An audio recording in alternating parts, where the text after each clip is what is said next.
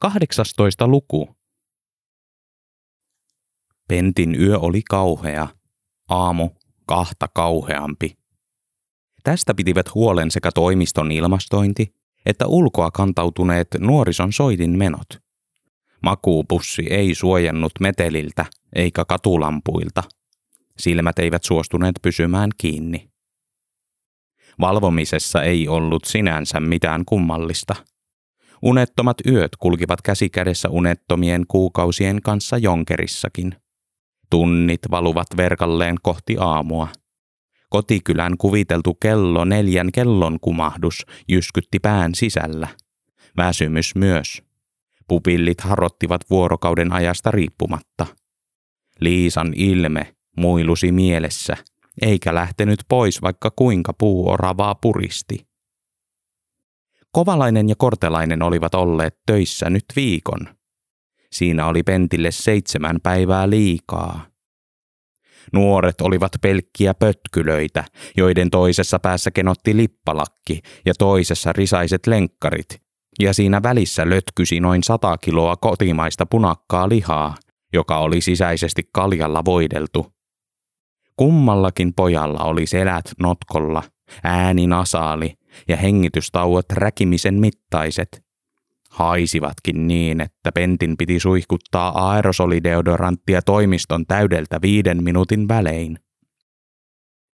Pahinta oli, että heidän katseensa pysyivät päivä toisensa perään onttoina ja yleen katsovina. Kun pyysi olemaan puukottamatta säkkituolia, pojat tyrmistyivät. He näkivät esimiehenään horjuvan, onnettoman papan, jolla ei ollut auktoriteettia nuorten miesten ylitse. Siinä piipitti pullamahainen mies, jonka viimeiset kolme vuotta olivat olleet yhtä mitään sanomatonta piinaa. Säkkituolin pavut levisivät pitkin lattiaa, ja pari kertaa Pentti kompastui niihin. Niks, naks ja auh. Enää ei paiskittu töitä pelloilla, paiskittiin pelloitta – Nuorison suurin tulevaisuuden tavoite oli olla mahdollisimman edesvastuuton ja nostaa perunat suoraan puikulan muotoisina pakastealtaista. Eivät he välittäneet kenestäkään muista kuin itsestään. Eivät varsinkaan puuoravasta, jota alkoivat keskenään heitellä, kunnes kurre kopsahti lattiaan ja sen korvasta lähti pala. Pentti mietti, miksei Liisaa voinut palkata – Miksi piti tällaista työtä sietää? Pentin teki mieli pois ja takaisin Jonkeriin, möyriä maahan ja jäädä sinne. Menomatkalla voisi noukkia sen tarjousjauhelihan ja syödä sitä pahimpaan raudan puutteeseen, vaikka keskellä tietä. Seuraavana päivänä nuoria ei näkynyt töissä. Pentti vietti aamunsa siivoten räkäklimppejä katosta – kunnes toimiston puhelin soi. Nauriskari kerskui toisessa päässä olevansa Brysselissä, rasvaamassa eetä uuhun. Sillä aikaa kun sinä oot istunut takalistollasi, nämä meidän nuoret ovat panneet oikein kunnolla haisemaan, aloitti nauriskari. Pentti pelkäsi deodoranttikuittien päätyneen pääkonttorin kirjanpitoon. Mutta kyse ei ollut nyt siitä – Opettajat takavarikoi sponssilippikset, kun jätkät eivät olleet suostuneet ottamaan niitä päästä tunnilla, nauriskari selitti. Lippikset päätyi opettajan huoneeseen ja rehtori löysi ne sieltä. Rehtori soitti mulle äkäisen puhelun ja kysyi, mitä perkelettä nämä lakit kahvipannu vieressä teki. Minä siihen, että miksi minulta kysyt. Ja se vastasi, ettei suostu juttelemaan muiden opettajien kanssa, jotka ei keitä kahvia tyhjentyneen pannun tilalle. Minä kysyin, onko teillä osaavuusvaje. Ja se sanoo, että puhu jumalauta suomea, mitä se tarkoittaa. Minä siihen, että kymppitonnilla ja yhdellä tunnilla selviää. Sitten se pläräs kalenteria ja tuumasi, että tänään olisi yksi vittumainen kokous kello yksi, että kävisikö silloin. Minä nyökkäsin, toinen kymppitonni ja järjestyy. Se sanoi siihen, että ihan sama, julkisia varoja ne vain. Minä lisäsin, että siinä tapauksessa 30 tonnia. Kun se rupesi vähän nikottelemaan siinä vaiheessa, niin vedin ässät hihasta ja rupesin puhumaan politiikkaa. Arvasin se oikein demariksi. Olin ihan mielin kielin siinä ja sain hilattua summan 70 tonniin. Nauriskari otti haukun Brysselin kaalista ja ryysti päälle limsaa. Vaati sitten Penttiä sanomaan jotakin todistaakseen, ettei linja ollut katkennut. Pentti ynähti. Eli summa summarum, jatkoi nauriskari. Meet Amikselle kolmen tunnin päästä ja markkinoit Solutionsia kolme varttia. Puhut itsestäsi ja sitä rataa. Mainitse vaikka pari kertaa osaavuusvaje ja se on siinä. Tästä saa ihan maksimaalista julkisuutta ja ihan hirvittävästi rahaa. Siellä on toimittajakin. Et sano ei. Pentti kysyi, mitä Solutions tekee käytännössä ja mistä kannattaisi aloittaa. Toisessa päässä puhelin sanoi klik.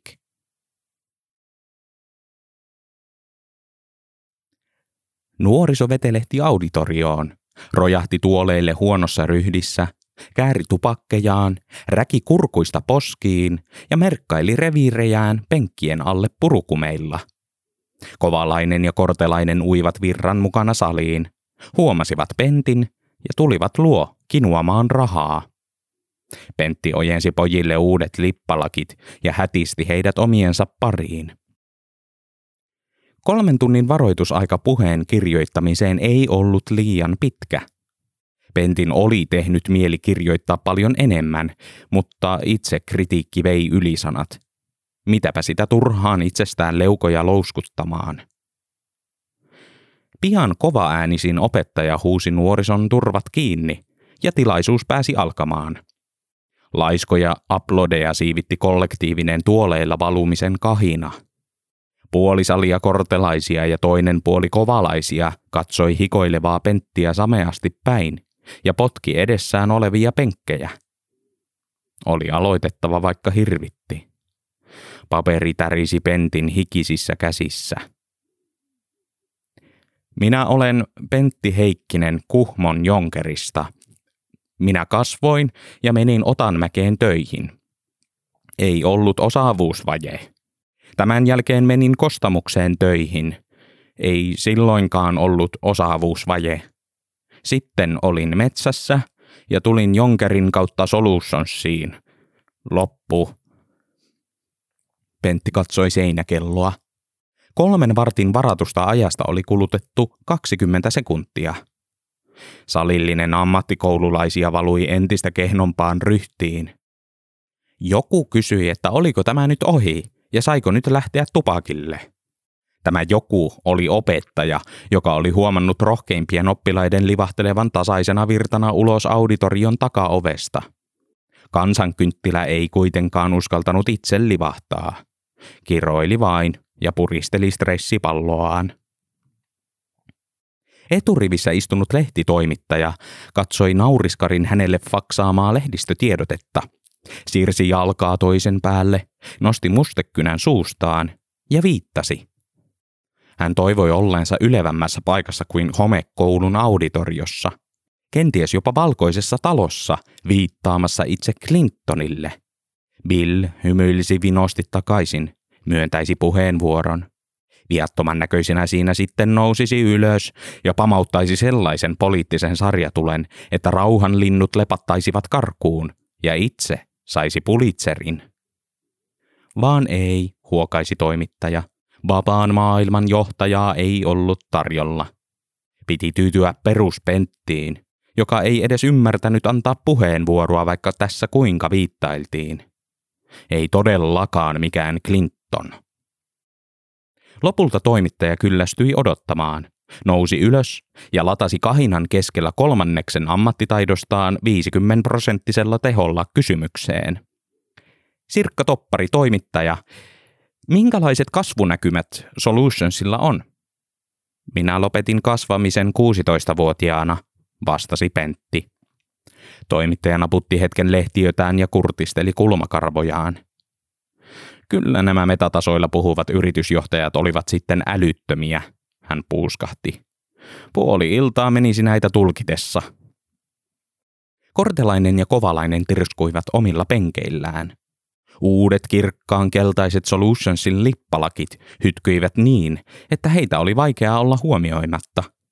Toimittaja huomasi tämän. Mitä mieltä te olette kasvustrategioista? Toimittaja kysyi. Heitäpä viisikymppiä, kovalainen vastasi. Saat ensi kuussa takaisin. Penttiä harmitti. Mikä siinä oli, että piti käyttäytyä noin holtittomasti? Nuoret olivat pyytäneet itseltäkin rahaa joka päivä jo viikon ajan. Mihin se raha meni? Miksi piti ylettömästi ostella? Ei vaan ennen pitänyt ostella, kun ei ollut mitä ostaa. Sitä paitsi pummaaminen toimittajalta ei varmasti näyttäisi erityisen hyvältä painettuna. Etenkin kun nainen näytti kurtistelevan kulmiaan ja naputtelevan lehtiötä taas. Pentti päätti korjata asian. Hän sanoi, Kaksikko tarkoittaa rahan pummaamisella sitä, kuinka ilman yrittävää otetta ei pitkälle tässä maakunnassa pötki. Pojat näyttävät tässä esimerkkiä siitä, kuinka ei pidä yrityselämässä toimia. Silloin kovalainen provosoitui. Hänen nakkiruumiinsa huojahti penkiltä pystyyn. Älä puhu paskaa, hän mesosi. Äijällä on koko ajan ollut hommaa jälleen rakentamisessa ja sellaisessa. Suurilla ikäluokilla se vasta helppoa on ollut. Me ei saa hommia mistään. Argumentit ärsyttivät Penttiä. Mistä nämä mitään tiesivät? Räkivät vain ja näyttivät pitkään enää. Näille se kultalusikka oli annettu. Itselle vain peruna. Kiukku huljahti jonkerilaisen sisuksista kohti kurkkua ja singahti ulos reippaana lauseena. Laiskoja te olette, Pentti sanoi. Mekkala syntyi sekunneissa, kaos puolessa minuutissa. Jokainen auditoriossa ollut tulkitsi sanat henkilökohtaisena loukkauksena ja alkoi sähistä mistään ymmärtämättömälle suuren ikäluokan kalkkikselle. He alkoivat heitellä purkanpalasia ja nuuskaa tämän päälle, potkimaan penkkejä ja räkimään. Kiroilu ja kurlaus kimpoilivat pitkin huonosti ääni eristettyä huonetta – Pentti joutui piiloutumaan pöydän alle. Toimittaja Toppari sai napattua tästä kaikesta hienon valokuvan, johon mahtuivat kaikki, paitsi tupakalle tahtonut opettaja, joka oli nähnyt tilaisuutensa tulleen ja livahtanut ovesta kenenkään huomaamatta.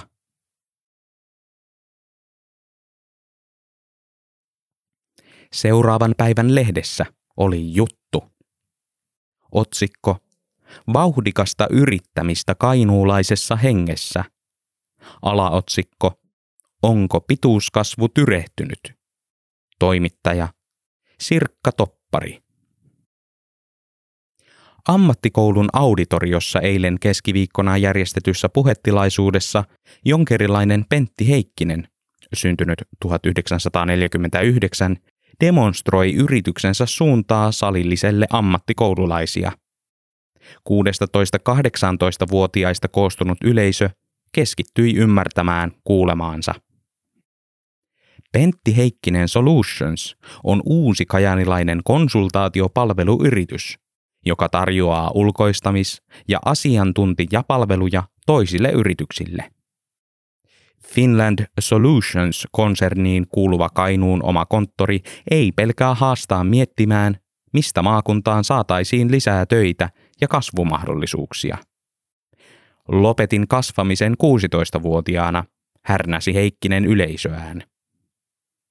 Suomi kiskoo itseään lamasta. Nokia nousee, Kainuu korisee. Varuskunta ja paperitehdas jatkavat vielä työllistämistään, mutta miten kauan? kysyy puhelimitse tavoitettu hankkeen isä, Jari Nauriskari. Kainuun pitää löytää vahvuus sen omista luonnonvaroista. Tämän kiitukasvuisen maakunnan kansa on niin yksinkertaisuuden perään, että käden työ on ainoa mahdollisuus selviytyä, hän lisää. Pentti Heikkinen Solutionsin nuoremmat työntekijät, Timot Kortelainen 18 ja Kovalainen 18, korostavat omassa puheenvuorossaan nuorison asemaa tulevaisuuden kainuulaisessa työssä. Mä lähen Hesaan, kun voin, Kortelainen painottaa ja saa raikuvat aplodit yleisöltään. Nuoret työläiset iskivät puheellaan suoraan sekä yleisön tajuntaan että kainuulaisen työn ongelmakohtiin. Muuttotappiosseutuna Kainuu on Suomen ehdotonta kärkeä. Itsemurhatilastot ja työttömyysluvut ovat murskaavia. Koko maakunta on hyvinvoinnin kamputseja. Ei täällä oo ees mäkkäriä, kovalainen lisää, ja saa yleisön toivomaan viiden minuutin ajan pikaruokajättiä Kajaaniin äänekkäässä kuorossa. Luento loppuu allegoriaan. Suuren ikäluokan työläinen jää nuoren opiskelijoiden heittämien nuuskapallojen alle. Nauriskarin mukaan tämä tapahtuma on taiten harkittu loppunumero. Nuori Kainuu haastaa vanhan kaavoihinsa kangistuneen teollisuuden. Hän toteaa.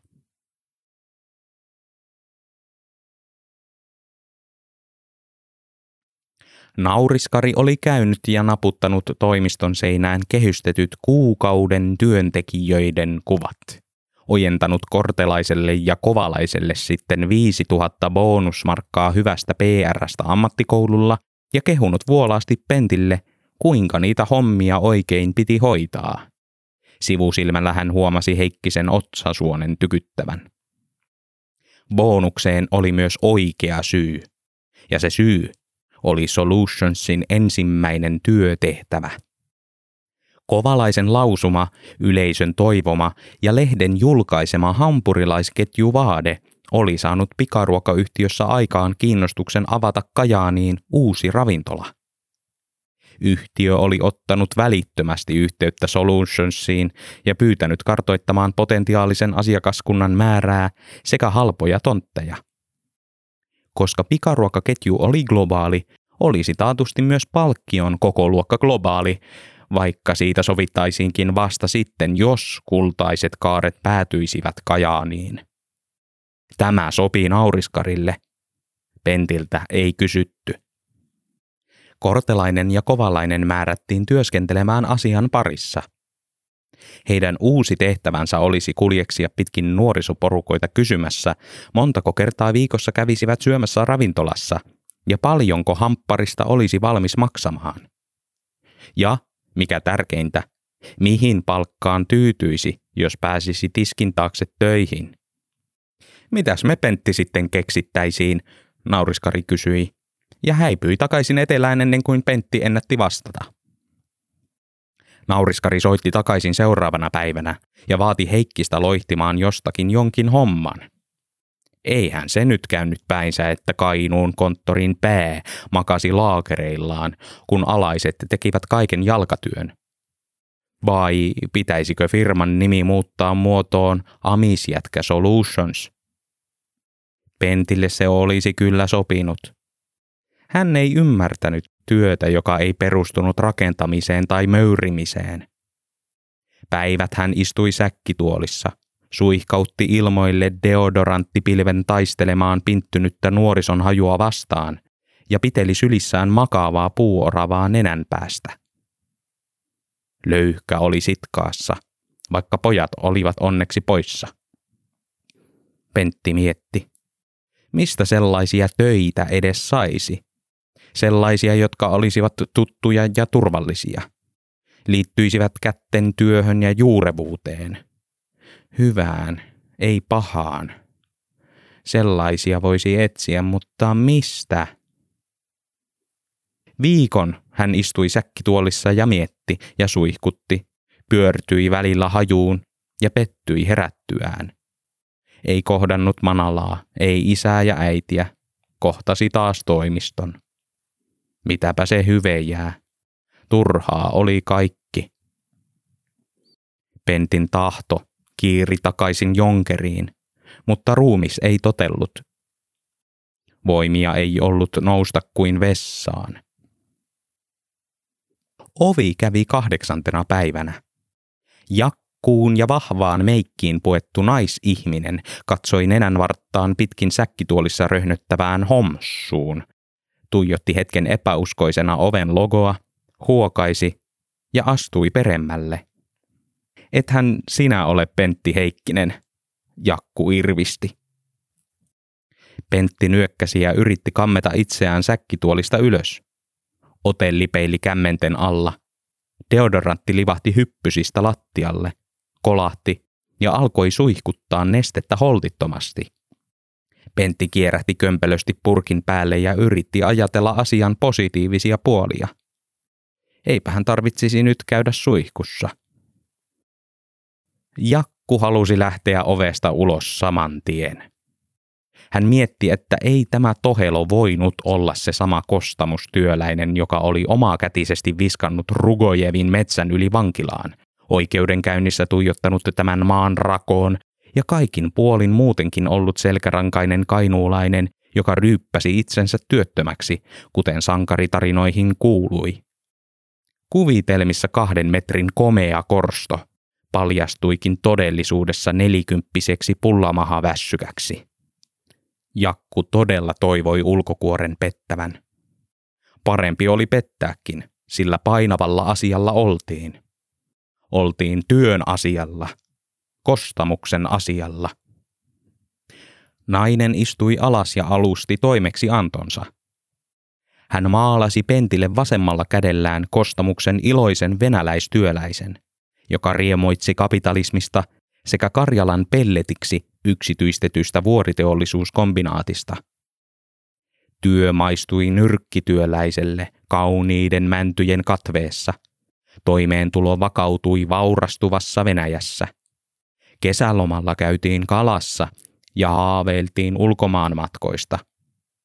Ei niin hyvää, ettei äärimmäisen pahaakin, sähähti Jakku ja pani nenänsä vielä enemmän nyrpälleen. Koko naama meni kuopalle. Oikealla kädellään hän maalasi myrskypilven, jonka nimi oli Suomen metsän tutkimuslaitos. Se lähestyi vasemman käden iloista työläistä niin, että duunari vapisi. Metsän tutkimuslaitos on ehdoin tahdoin ryhtynyt nuuskimaan venäläisten ympäristötutkijoiden kanssa alueen saastepitoisuuksia ja vetäneet kaameita johtopäätöksiä. Pellettitehdas kuulemma saastuttaa ja laskeumat yltävät pitkälle kainuuseen saakka. Voitko kuvitella? Jakku sähisi. Pentti sanoi tunnistavansa pelon.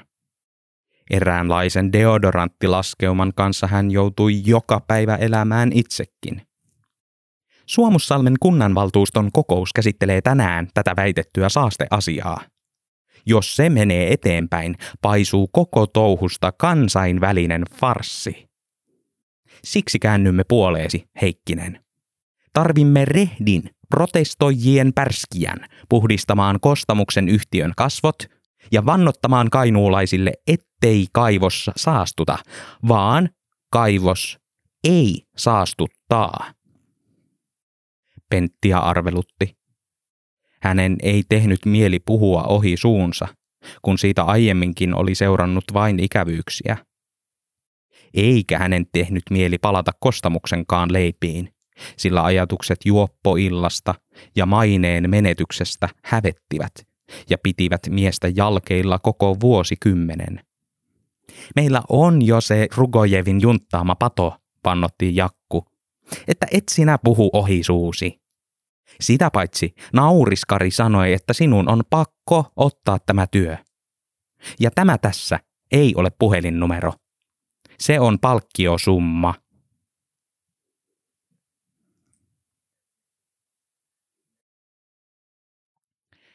Suomussalmen kunnanvaltuuston kokous oli vasta alkanut, mutta salissa oli jo nyt havaittavissa pistävän ominaisen lannan tuoksun lisäksi kireä tunnelma. Kunnan koko talous ja elinkeino oli kostamuksen saasteista mennyt täysin sekaisin. Kiukkuisia puheenvuoroja lauottiin vasemmalta ja oikealta. Metsänomistaja valtuutettu paasasi kellertävä jäkälä kourassaan venäläisten tuhonneen laskeumillaan hänen metsäänsä. Poron hoitaja yhtyi marmatukseen ja kertoi kotiporonsa saaneen jäkälästä jatkuvan oksennustaudin – Puheenvuoroa komppasi hoitajan viereen istutettu eläin, joka todisteeksi valutti vihreää nestettä suustaan suoraan teurastajan kahvikuppiin. Tätä teurastaja ei huomannut, vaan messusi, ettei poroa voinut erkkikään teurastaa, kun lihat saastui. Hörppäsi sitten vihreän kahvin kertakulauksella ja kehui makua. Puheenjohtaja paukutti nuijaansa ja pyysi ihmisiä säästämään pahimmat valitukset Karjalan pelletin edustajalle ja varoitteli perään tämän metkuista. Se edustaja varmasti yrittäisi lirkuttaa kuin ruuneperi, mutta periksi ei pitäisi antaa, tuumaakaan. Evustajia outellessa ehotan, että laulettaan hengennostatukseksi nälkämaan laulu, hän määräsi ja paukutti nuijalla tahtia. Niin he lauloivat. Jäivät sitten odottamaan. Lauloivat toistekin. Ja kolmannen kerran. Kun Venäjän agenttia ei vieläkään kuulunut, eikä maakuntalaulua jaksanut seitsemättä kertaa enää laulaa, siirtyi koko valtuusto ikkunalle odottamaan. Hiljainen kansa tuijotti marraskuun lumiselle kylätielle vaiti ja takapuoliaan rapsutellen. Jännitys tiivistyi. Monia vessatti, mutta mieluummin laski alleen, ettei vaan menettäisi tilaisuutta sylkeä ikkunasta suoraan venäläisten agenttien silmiin. Puolen tunnin päästä edustajat saapuivat. Volvolla. Hämäystä mokoma ruotsalainen auto, tiesi valtuusto. Pentti ja Pelletin edustaja nousivat autosta ja huomasivat ensimmäisenä ikkunaan änkeytyneen kunnanvaltuuston nälkämaan laulukuoron sekä lasiin laajassa kaaressa turpaa hierovan poron. Kun he astuivat sisään lannan hajuiseen saliin, oli heitä vastassa 20 kiljuvaa kaulaa ja 15 heiluvaa talikkoa. Jakku halusi varmistaa, että ehtisi käynnistää auton, mikäli tulisi lentävä lähtö. Hän työnsi pentin selästä salin eteen ja jäi itse huomaamattomana oven suuhun. Pentti kaivoi taskustaan toimeksiantajan kirjoittaman lapun ja aloitti, vaikkei sali ollutkaan kuuntelu valmis vaan tappovalmis. Valtuuston ihmiset murahtelivat miehelle ja odottivat tämän avaavan suunsa slaavilaiseen molotukseen, jossa ässät solahtelisivat koirien taajuudella ja panisi koko kylän rekut haukkumaan. Karjalan pelletti Oy tekee kaikkensa päästöjen ehkäisemiseksi, Pentti luki. Päästöjen, joita ei edes ole. Suomussalmen kunnanvaltuusto keskeytti murahtelunsa siihen paikkaan. Heidän edessään seisoi ilmiselvä suomalainen, vaikka venäläistä odotettiin. Kainuulainen jopa, sillä vaikeni asiansa sanottuaan, omisti pullamahan ja luovuttaneen ryhdin. Miten tähän nyt pitäisi suhtautua, valtuusto mietti. Eihän niitä laskeumia nyt tietenkään ollut, kun rehti maanmies niin sanoi. Vai oliko ehkä sittenkin kyseessä joku kostamuksen tiltu? Todista ette tuo vakkoja, puheenjohtaja käski. Miten minä voin sen todistaa? Pentti ihmetteli. Laula nälkämaan laulu. Nälkämaan laulu kajahti Pentin suusta, kuten jokainen maakuntalainen on sen veren perintönä oppinut. Mikrointervallin verran nuotin vierestä ja hienoisessa epärytmissä. Siitä valtuusto tiesi. Ei ollut mikään tiltu tämä. Laulun päätteeksi valtuusto hyrisi hiljaa ja tyytyväisenä. Pyyhki liikutuksesta silmäkulmiaan, hörppäsi kahvinsa ja jäi ymmyrkäisenä selailemaan esityslistaa. Asia olikin yhtäkkiä lopullisesti päiväjärjestyksessä. Mistä sitten kinattaisiin? Herttua Poro oli toista mieltä ja palautti asian esityslistalle. Sen lotisevasta turvasta irtosi vihreää nestettä, joka sottasi paperit, valui niiden yli ja jäi vanaksi lattiaan. Poro päätti puheenvuoronsa yökkäykseen, joka antoi edessä istuvalle kaljulle valtuutetulle komean, vihreän takatukan. Sairaan eläimen ympärille kerääntyneet kainuulaiset ihmettelivät, kuinka se taas nyt noin kipeäksi itsensä heitti, vaikka ei ollut edes saastunut. Olikohan porolla raivotauti? Vai porokuppa? Peijaisetko tästä nyt seurasi? Eläintä tympäsi, se purskutti vaahdosta kirjaimia lattialle saadakseen asiansa selväksi. Laskeuma, saatanan tolvanat, vaahdossa luki. Onko noin? Poronhoitaja kysyi. On, Herttua lisäsi. Tiltu edes vastuuseen. Karvahatut kääntyivät vaatimaan selitystä. Miten voi olla, ettei laskeumaa ollut, mutta poro selitti selvällä sappinesteellä toisin? Pentti rapsutti päätään ja pöllytti vahingossa hilsettä edustajan kahviin. Saastuttiko pelletti sittenkin, hän mietti. Papereissa väitettiin, ettei saastutettu, mutta mitenpä voi mistään olla mitenkään varma. Kostamus oli ennenkin toiminut luonnon suhteen tyylittömästi. Jatkuiko sittenkin sama säätö? Se ei ollut oikein. Nyt piti harkita tarkasti. Jos tässä asettuisi ympäristön tutkijoiden puolelle, Pentti mietti, mitä siinä menettäisi? Työtehtävän varmasti, mutta väliäkö sillä olisi? Hiiteen tällainen solutions, josta ei ottanut selvää.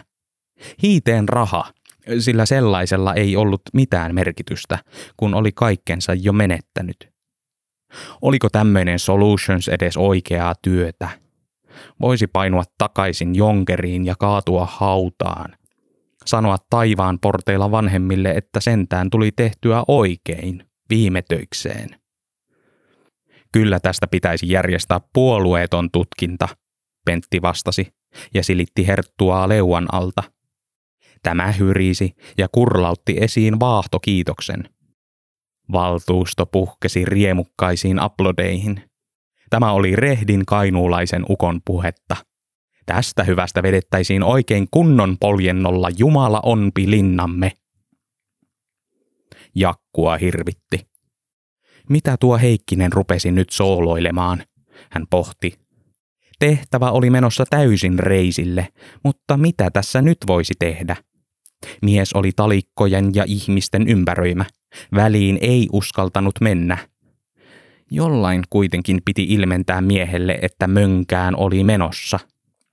Hän päätti näyttää keskisormea Pentille. Penttiä ei sormi tavoittanut, mutta erään kristityn valtuutetun kyllä tavoitti. Valtuutettu kummasteli hetken jakun sormea – eikä tiennyt eleen tarkoitusta, mutta lopulta tulkitsi sormen symboloivan luonnollisesti Golgatan keskimmäistä ristiä ja ylösnousemuksen autuutta. Kristitty riemastui, pomppasi ylös sormensa kanssa ja pyysi kaikkia muodostamaan ylösnousemuksen merkin virren yhteyteen. Niin Jumala on pilinnamme kajahteli kauniisti ja voimalla salissa kahdenkymmenen suun ja neljänkymmenen keskisormen voimin. Virren päätteeksi poro hieroi turpaansa pelastajansa kaulukseen ja jokaisen valtuustolaisen lantasormet hivelivät kunniakkaan miehen niskaa. Upean työntekijä, kaiken kansan pelastaja, Pentti Heikkinen. Valtuusto nosti Pentin ilmaan ja hyppyytti toistakymmentä kertaa niin, että Pentin pää paukkui kattoa vasten. Myös hiljaa istunut takarivin valtuutettu tuli läiskimään urhean miehen selkää.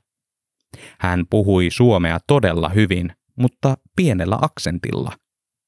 Miehen kirkkaan vihreät silmät pistivät. Paidan läpi tulviva hiki myös. Muistatko minut, Pentti? Hän kysyi. Kyllä Pentti muisti, mutta ei häkellyksissään ymmärtänyt sanoa mitään. Andrew käänsi puheensa koko valtuustolle, kehui vuolaasti Pentin edesottamuksia kostamuksessa ja selitti kollegansa olleen aikanaan melkoinen potentiaalinen kaksinaama, mutta osoitti viimeinkin tässä ja tänään, kenen joukossa seisoi. Luonnon ystävä ei luontoa pettänytkään. Kaukana olivat kotiarot, kaukana kommunismi ja kaivoksella rönköltä kiristämällä saatu esimiesasema. Kun Kostamuksen vuoriteollisuuskombinaatti yksityistettiin Neuvostoliiton romahtamisen jälkeen, oli Andrew saanut välittömästi kenkää ja vaimo ottanut eron. Niinpä itsenäisen valtion passittomalla asukkaalla ei ollut vaihtoehtoa kuin loikata raja-aidan yli vehreämmille maille. Suomussalmelle päästyään miestä muksittiin kaksi viikkoa turpaan, kunnes huomattiin ukrainalaiseksi eikä venäläiseksi. Hänet rajattiin raatteen tielle rekonstruoimaan maan miestensä kohtaloa ja tultiin tyytyväisiksi, kun Andrew leikki neljättä päivää kuollutta aina, kun häntä osoitettiin puupyssyllä. Tästä riemastuneena ukrainalainen tuotiin takaisin kylälle, läiskättiin selkään, annettiin asunto ja valtuustopaikka, opetettiin suomen kieli ja lahjoitettiin kotiporo ihan sitä vastaan, jos tämä vain suostuisi tulemaan tielle puolivuosittain muutamaksi päiväksi leikkimään taistelua suomalaisten kanssa. Kyllähän se kävi. Ihana Suomen maa. Ihanampi Kainuun luonto. Ja nyt Andriyn rinnalle oli palannut luottopelaaja ja oiva kaksoisagentti menneisyydestä, jota syyttä suotta epäili aikanaan vääristä aikeista. Ukrainalainen hymyili. Kostamuksen nilkkejä vastaan jaksaisi nyt tapella tästä iäisyyteen. Anteeksi kostamuksen tapahtumista, Andrew sanoi ja halasi. Mistä? Pentti kysyi. Että panin sulle tyrmäystippoja ja nostin traktoriin, kun ei sinusta oikein voinut silloin olla varma. Tämän sanottuaan hän nosti Pentin käden ilmaan ja pani valtuuston hurraamaan heille molemmille. Kostamus kaatuu, Venäjä kaatuu, luonto voittaa. Pentin päässä humisi. Hän palasi Kuhmoon näkemään isäänsä viimeistä kertaa. Palasi hauraaseen kättelyyn, tunnustukseen töiden loppumisesta ja juoppomerkinnästä. Silloin isän katse puhui paljon – Puhui liikaa. Häpeä. Jos 80-luku olisi mennyt toisin, tässä olisi nyt jonkeri varmasti elossa, tai ainakin hyvillä rahoilla, syväjäädytettynä jossakin. Mammografialaitteita olisi voinut ostaa ainakin viisi. Olisi voinut pitää hyvää huolta kylästä, parempaa huolta, parasta huolta. Pentin pään humina muuttui kumahteluksi. Kokonainen vuosikymmen kärsittiin ja viimeiset kolme vuotta mädännyttiin yksin jonkerissa. Sanoisivatko isä ja äiti taivaan porteilla, että mikset viimeisenä työnäsi antanut oikein kunnolla jonkerilaisen kädestä ihmiselle, joka noin syyttä suotta tappoi välillisesti koko kylän? Varmasti sanoisivat. Nyt Pentti tiesi. Juoppomerkintä ei ollut oma syy. Se oli Antin syy. Antin piti korvata jonkeri. Pentin mieli oli yhä jossain muualla, mutta tämän ruumis palasi mikrofonin eteen ja suu alkoi sylkeä sanoja. Karjalan pelletti kiistää kaikki päästövaikutukset, ettekä te vie valitustanne tätä kokousta pidemmälle. Jos viette, minä haastan ukrainalaisen käräjille tyrmäystipoista ja kaupan päälle liitän Kiannon tontin naapurikuntaan. Pentti hengitti syvään ja käsitteli purskaustaan. Kumahtelut kaikuivat yhä pitkin ruumista. Mieli asettui takaisin paikalleen. Kädet vapisivat. Oliko tullut sanottua jotakin peruuttamatonta? Oli. Kunnan valtuuston tajunta jäi hetkeksi roikkumaan keskeytyneen hurraahuudon kanssa, mutta löysi lopulta takaisin perkeleellisen metakan myötä. Oli se sittenkin kostamuksen tiltu, kauhea ketku. Pitäisikö antaa turpasauna ja nokkahippa? Teki kyllä mieli, mutta naapurikunnalla uhkailu pelästytti. Ryysyrannan liittäminen inhottavaan naapurikuntaan oli liian kova pala. Enää ei voisi raitilla rallatella, että puolankalaiset ovat lantahousuja.